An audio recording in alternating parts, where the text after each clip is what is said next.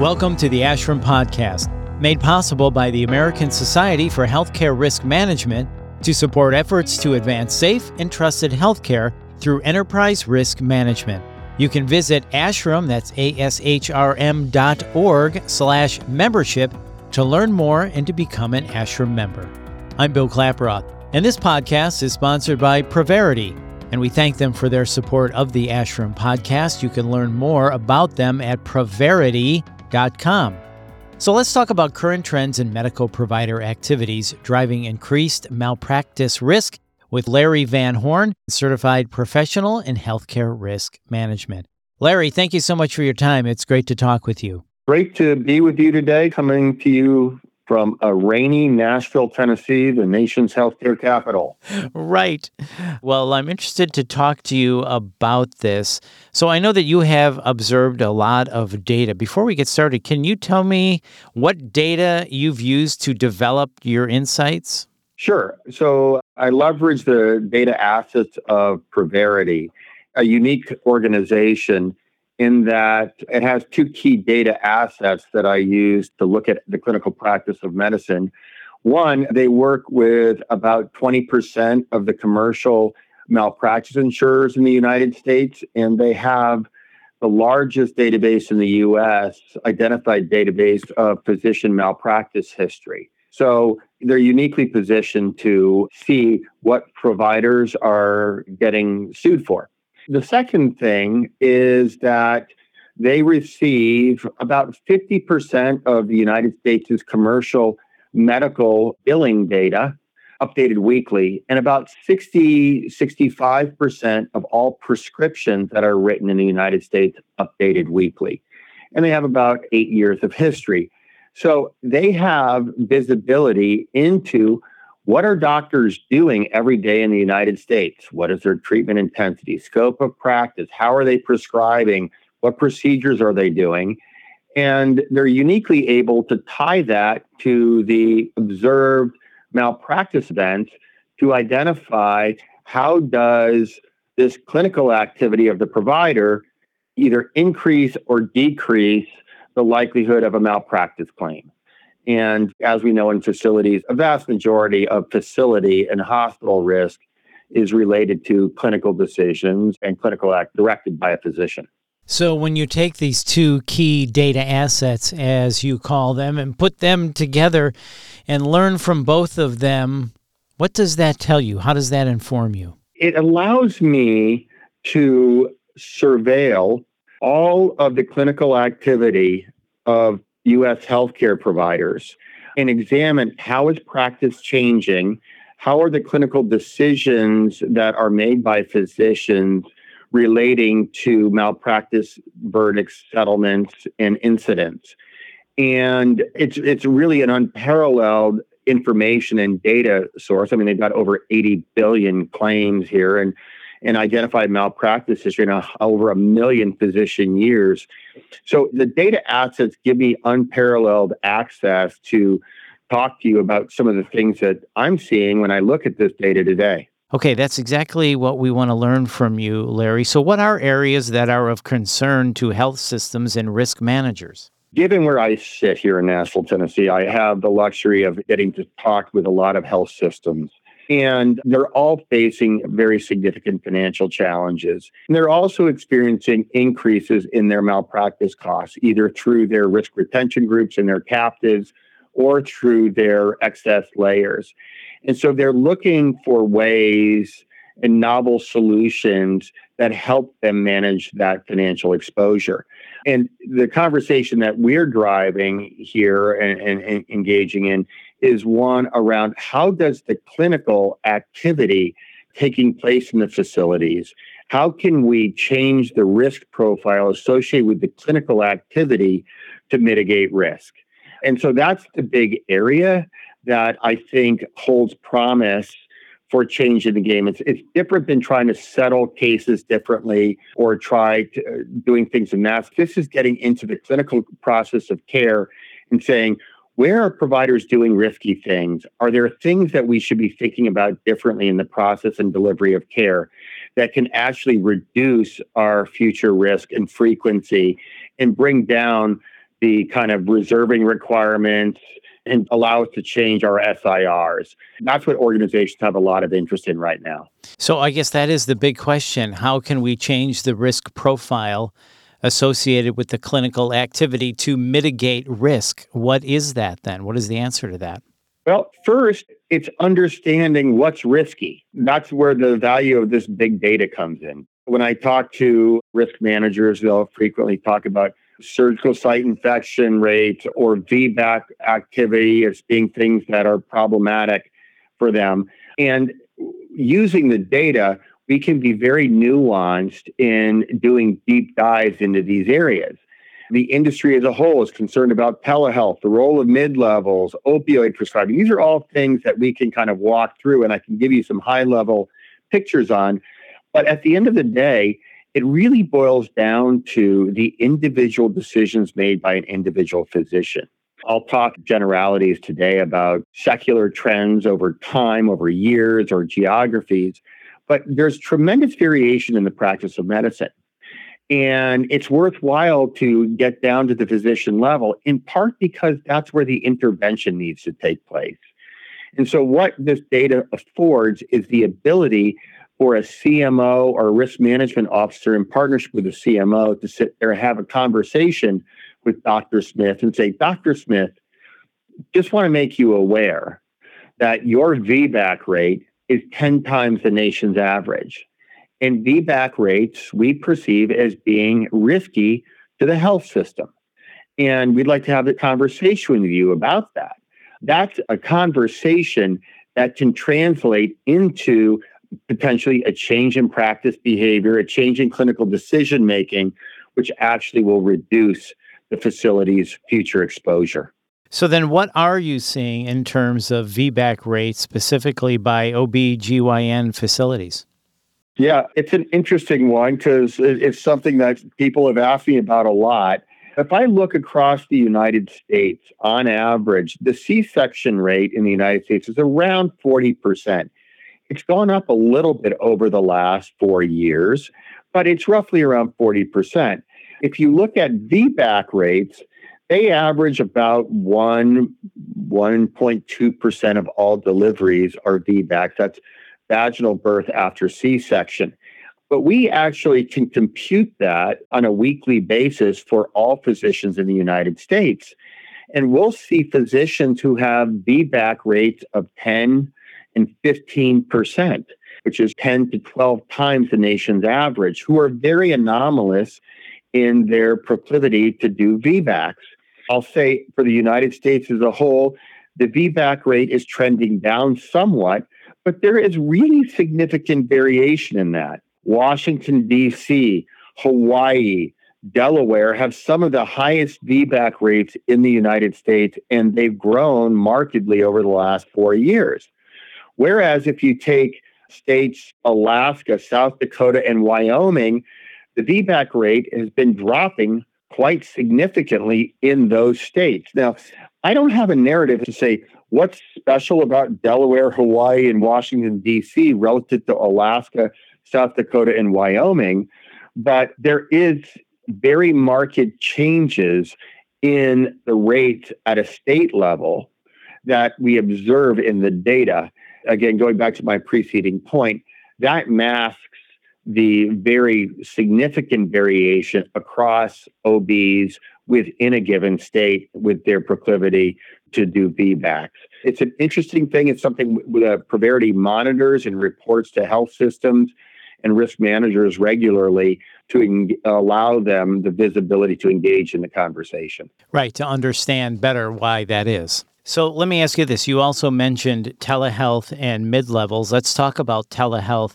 What are you seeing as far as rates in the U S? Well, we all lived through the COVID pandemic shutdown, and we moved from a world prior to March of twenty twenty where telehealth was really not used very much. I mean, you might think about, say, one percent to two percent of all visits were through a telehealth platform.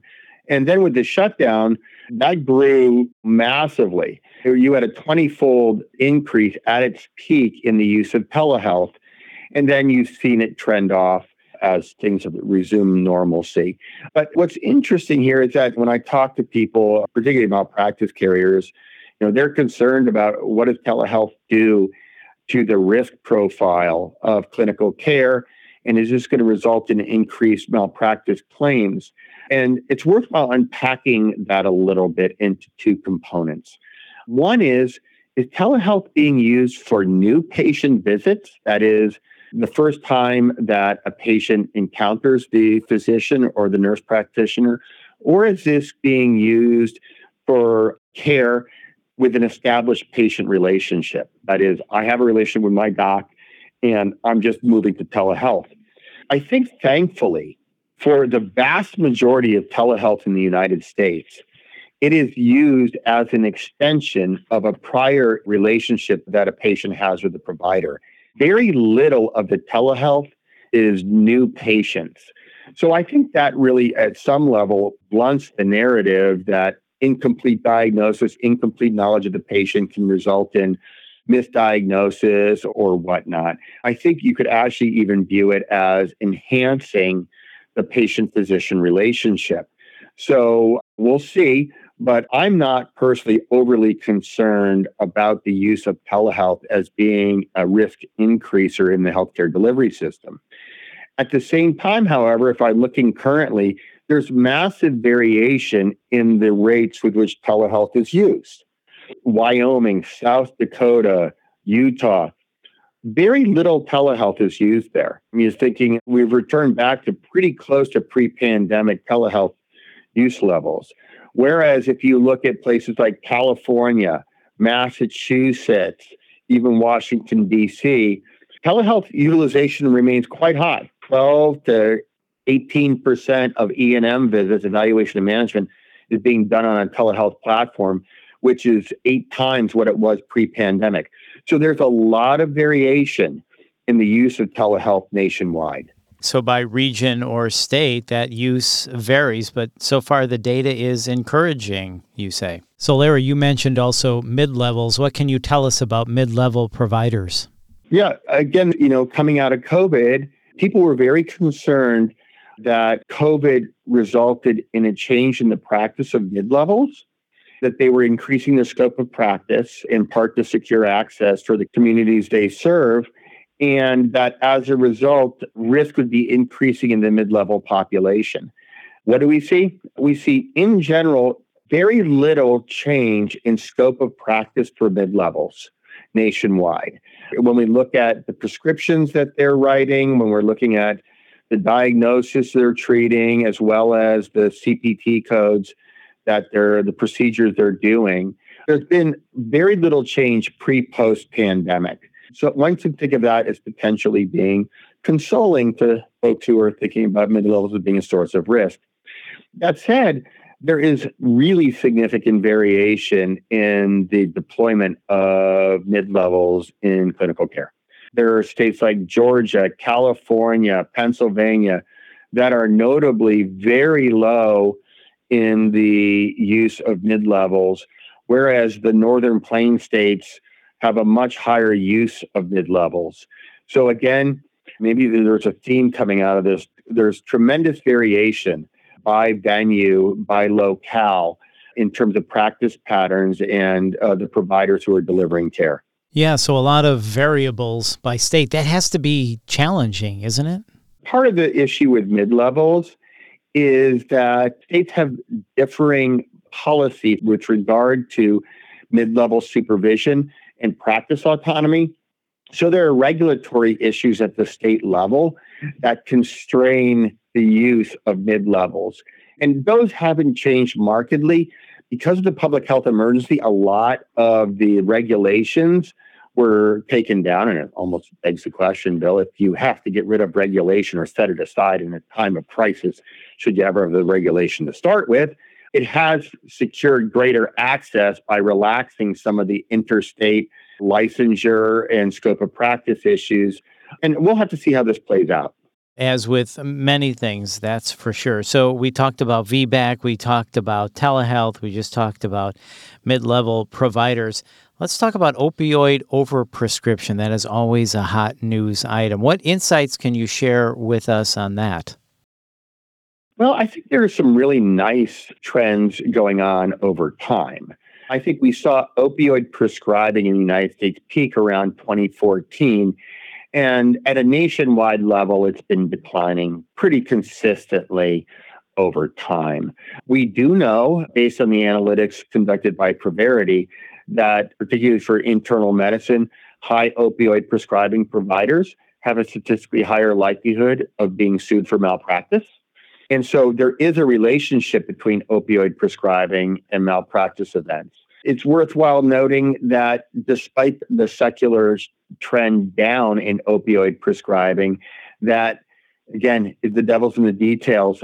We see thousands of providers in the United States year over year who are increasing their opioid prescriber, and Preverity monitors the opioid and benzodiazepine prescribing of all U S providers and benchmarks the opioid prescribing rate of every physician relative to their specialty in the state.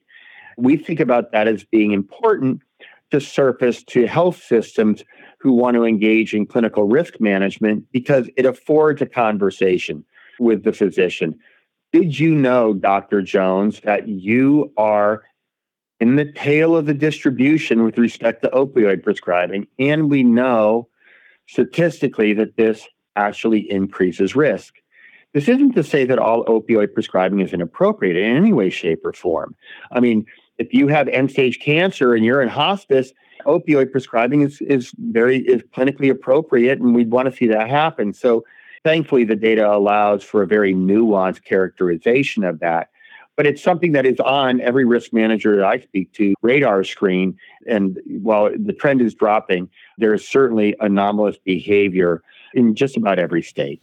Yeah, well, it is good news that the trend is dropping. So we are happy to hear that. And Larry, can you comment on providers practicing outside of their scope of responsibility? Are there any regional trends, since we've been talking about regional and state trends, that we should be aware of? Well, I think the, the issue here is less a regional one, because what the folks at Preverity do is they'll take a family practice physician, and that's a really coarse characterization of a specialty, because you can have family practice docs who are primarily giving in-office primary care, and you can have also family practice physicians who are doing appendectomies and doing surgery, who are very different animals. And then you can have family practice docs who are doing orthopedic procedures. And so it's important from our perspective for a C M O and a health system to understand what are providers doing, and is the organization comfortable with the scope of practice, and whether providers are practicing consistent with the way they've been privileged in the organization. And Preverity allows an auditing capability to say, you credentialed this family practice doc in your facility, but you didn't privilege him for doing any kind of surgery, and he is.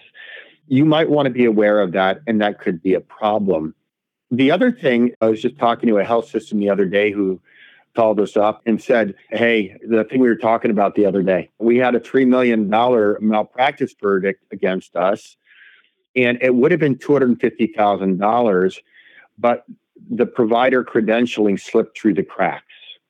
We thought he was credentialed, but the credentialing had lapsed. And one of the things that the Preverity does with all the health systems is we audit the credential file monthly, and we're constantly evaluating, is the care we see being delivered by credentialed providers, are there providers outside of that that we see associated with the organization and allow us to close that compliance audit loop? It's not clinical intervention. It's kind of a credentialing intervention to ensure that we don't have that kind of activity going on as well. On a nationwide basis, when you're looking at a million physicians, you end up seeing physicians all the time who don't have board certification or fellowship training in various areas who are engaging in clinical practice. that may or may not be considered risky by the organization. Uh, Preverity's perspective is you should be aware and you should make a conscious decision to say this is acceptable. Right. So you said it's really important understanding of what doctors are doing, right? And understanding the risk associated with them potentially practicing outside of their scope of responsibility. It's incumbent on the organization to understand that. That's kind of first and foremost. Correct. I would say another interesting trend, one of the most risky specialties that we track and pay attention to is bariatric surgery. So Roux-en-Y, lap bands, anything associated with bariatrics, they have, that specialty has the highest malpractice frequency event rate that we see in, in the data nationwide. And when we're dealing with our malpractice carriers, they definitely want to know that to price it. But when we talk about health systems, the question is, most bari- bariatric surgeons are listed as general surgeons. Are you aware that your surgeons are doing bariatrics? And if I look over the last five years, I've seen in twenty seventeen, there were about thirty-four hundred physicians doing bariatrics. Today, we sit around forty-one hundred physicians doing bariatrics. So there's been a marked increase in the percentage of physicians who are engaging in bariatric surgery. Again, this isn't a statement about whether this is clinically appropriate or not. I'm assuming it is. But we need to be cognizant of the fact that it's an inherently high-risk surgical space, and organizations need to be aware of that clinical activity going on in their facilities. That is a great example, Larry. Thank you for sharing that. And that really helps illustrate the issue perfectly. Well, this has been fascinating. I love talking about all these trends that you're discovering with the data, Larry. So uh, any final thoughts and conclusions that you can share with us? Yeah, I mean, I think the first thing that health systems and risk managers need to understand and know is where does the clinical risk sit in their organizations? What specialties, what procedures, what providers are generating that risk? And to start with that, and then the next step is either clinical intervention around how do we mitigate that risk through practice modification or not. And following on to that, when something bad happens, what is the behavioral response of the provider and the organization to an event? And those two things together, we think are central to health system risk mitigation.